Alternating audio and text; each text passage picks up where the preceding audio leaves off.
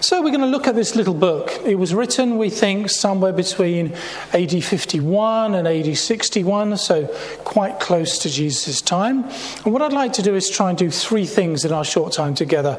Just lift the corner on the people that we have in our prison today, and perhaps give you a slightly better picture than you'll get from the tabloids.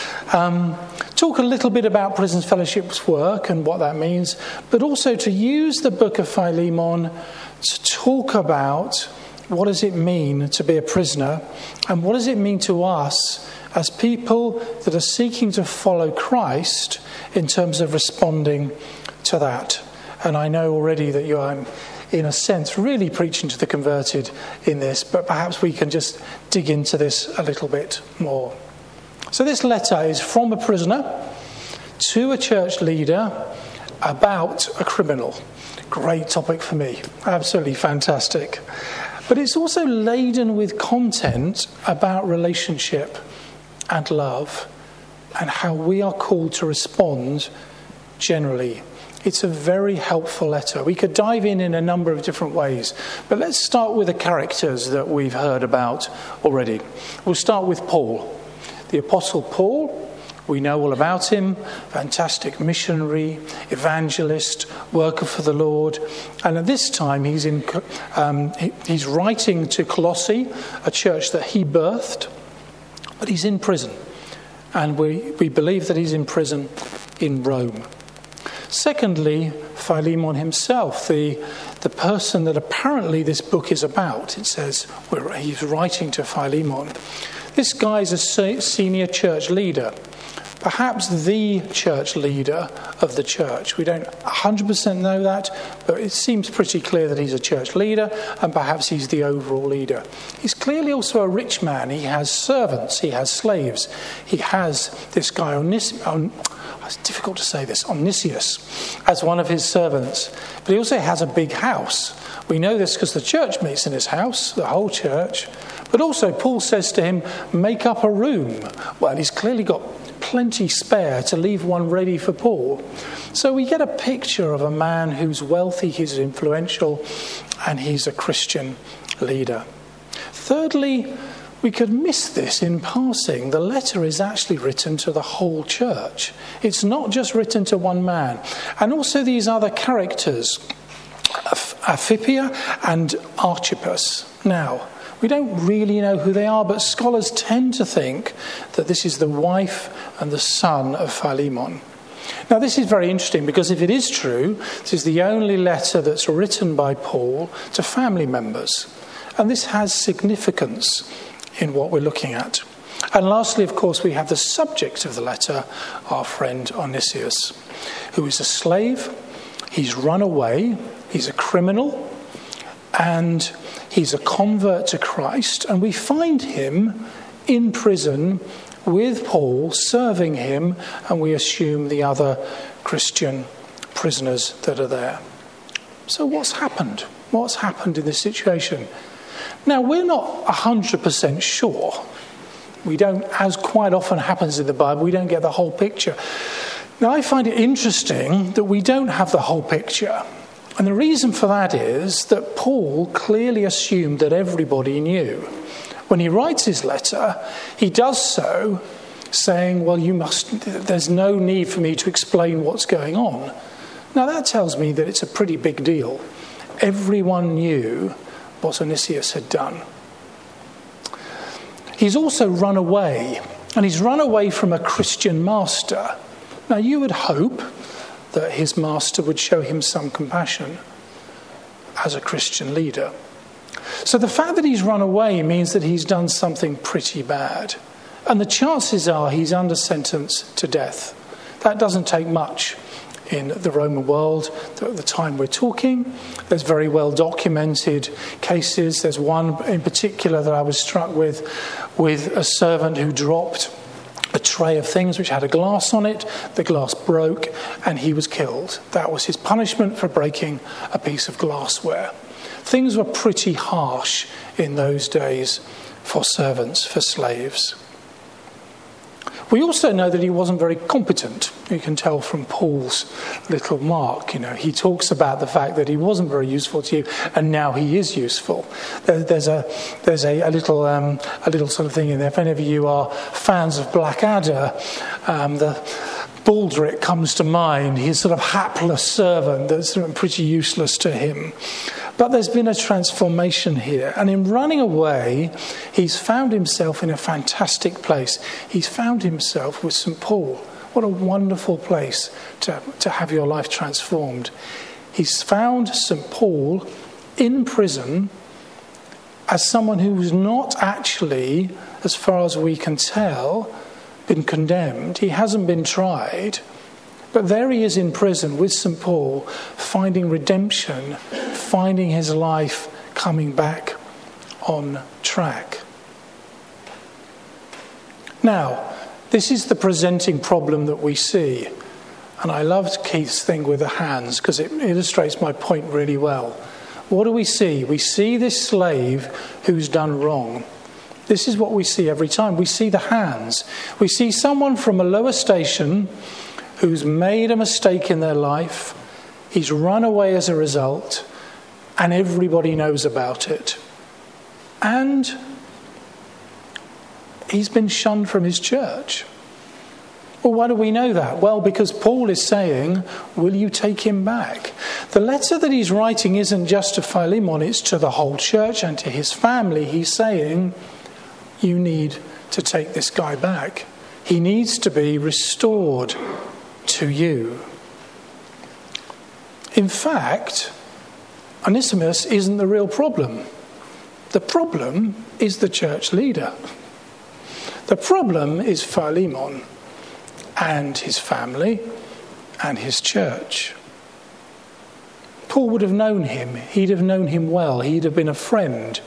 We know from the text that Philemon came to faith through Paul.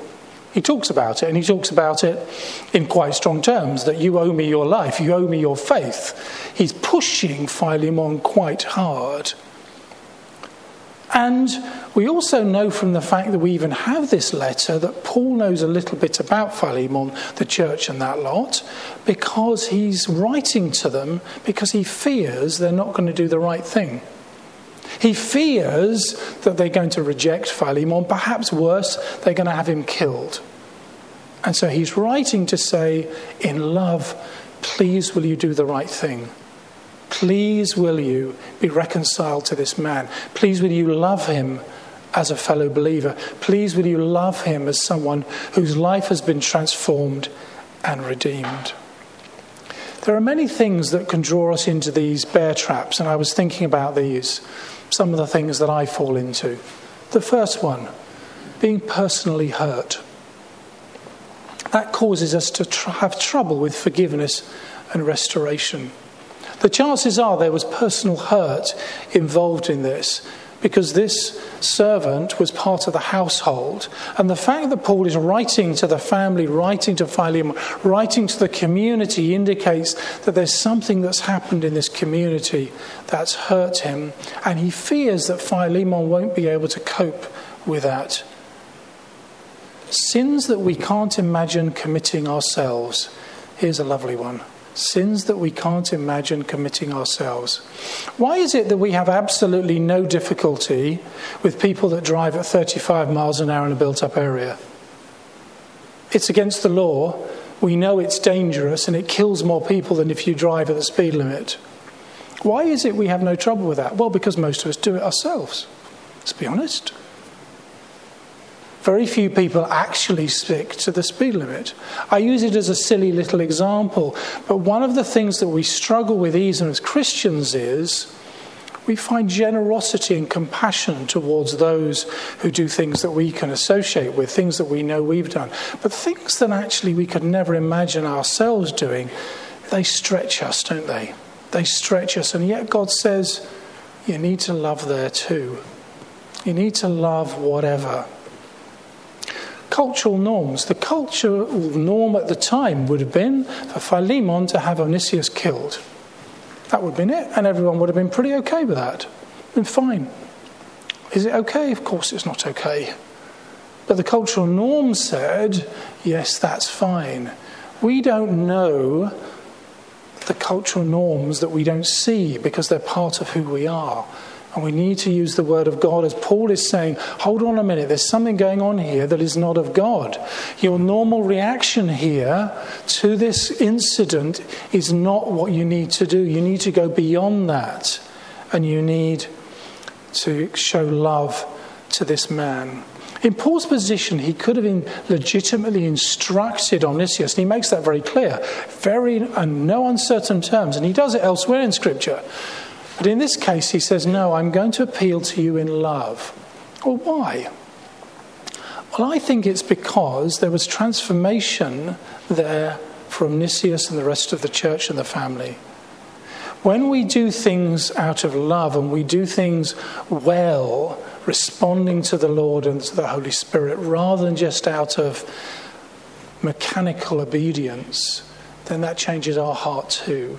And there was opportunity here for Philemon and the rest of them to also have transformation as well as Onesimus. So he sends this request in love and he appeals personally to him. He wants a good, loving, and harmonious relationship to result and to come from this hurt that's happened. And by addressing the wider church, he wants them to be part of this joy, part of this transformation, part of this change that can happen. The Situation might not seem unusual. One senior pastor writing to another senior pastor about an issue. But remembering the players, Paul a prisoner, regardless of innocence, stigmatized in his society, Philemon a church leader and slave owner, seriously harmed by his servant in some way, and Onesimus a slave, someone with few rights, considered to be property, who had broken the law and was also almost certainly a man condemned to death. And let's notice also how Paul refers to Onesimus as his son. This is a man who is a servant, considers property, he's done something wrong, he's condemned to death. Most people would have shunned him and not bothered. Paul calls him his son, a great helper because his context is different from the world's. He steps to one side and says, Well, the law of the land, the way we should normally respond, the day to day cultural norms I live in say, just, you know, don't be having anything to do with this man. But the Word of God says no. There is no Gentile, there is no Jew, there's no circumcised, there's no uncircumcised, there's no Scythian, there's no slave or free, but Christ is all and all in all, says Paul elsewhere. So Paul wants him to do something very different and show the world his attitude. It shows us a lot about the way we're called to respond to those that are different, those that have those big gloves, those that have been in prison, those that are from a foreign land that need support, those that have done wrong, those that the Bible pulls together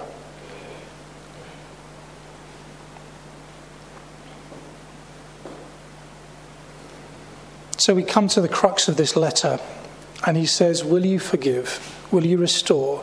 Will you forego rights? Will you give up the hurt that you're feeling by what he did to you and to the society in which you live? And will you move forward? This is the approach that he takes and asks for reconciliation. Let's change tack very quickly and talk about prison itself. How does the Bible present prison and prisoners to us? Have a think about the prisoners that you can think of. Paul, easy one, I've mentioned him. Pretty much all the apostles in the early church. Joseph, John the Baptist. We have the two prisoners on the cross, don't we, either side of him. And Jesus himself. Beyond that, there's not a huge list. Most of the people that we find in, in, mentioned in the Bible as prisoners are not people that we associate readily with criminals that we think of today. They are prominent names, often people of God. Secondly, in Scripture, we're told that God wants us to treat prisoners the same as if we were there ourselves. That's what Paul says. Treat them as if you were a prisoner.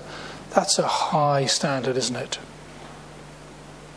And they're grouped together with other people, and I find this interesting, and I think the Bible does it on purpose, with people that perhaps we find easier to love the poor, the broken, the widow. That song we just, read, we just sang by Graham Kendrick has a whole range of those people, and the Bible puts them all together as those that are suffering and hurting and vulnerable and says, I want you to love them together. When Jesus came out of the wilderness and he commissioned his work and he talked of his gospel, they were the people that he mentioned from Isaiah. Next, there's something very divine about prison. Let me, um, I haven't gone completely mad going in and out of prison. In Matthew 25, at the end, there's a passage you'll remember where the, the sheep and the goats are separated and there is a judgment. And the basis on which we are judged is how we have treated the poor and the vulnerable in our society, including prisoners.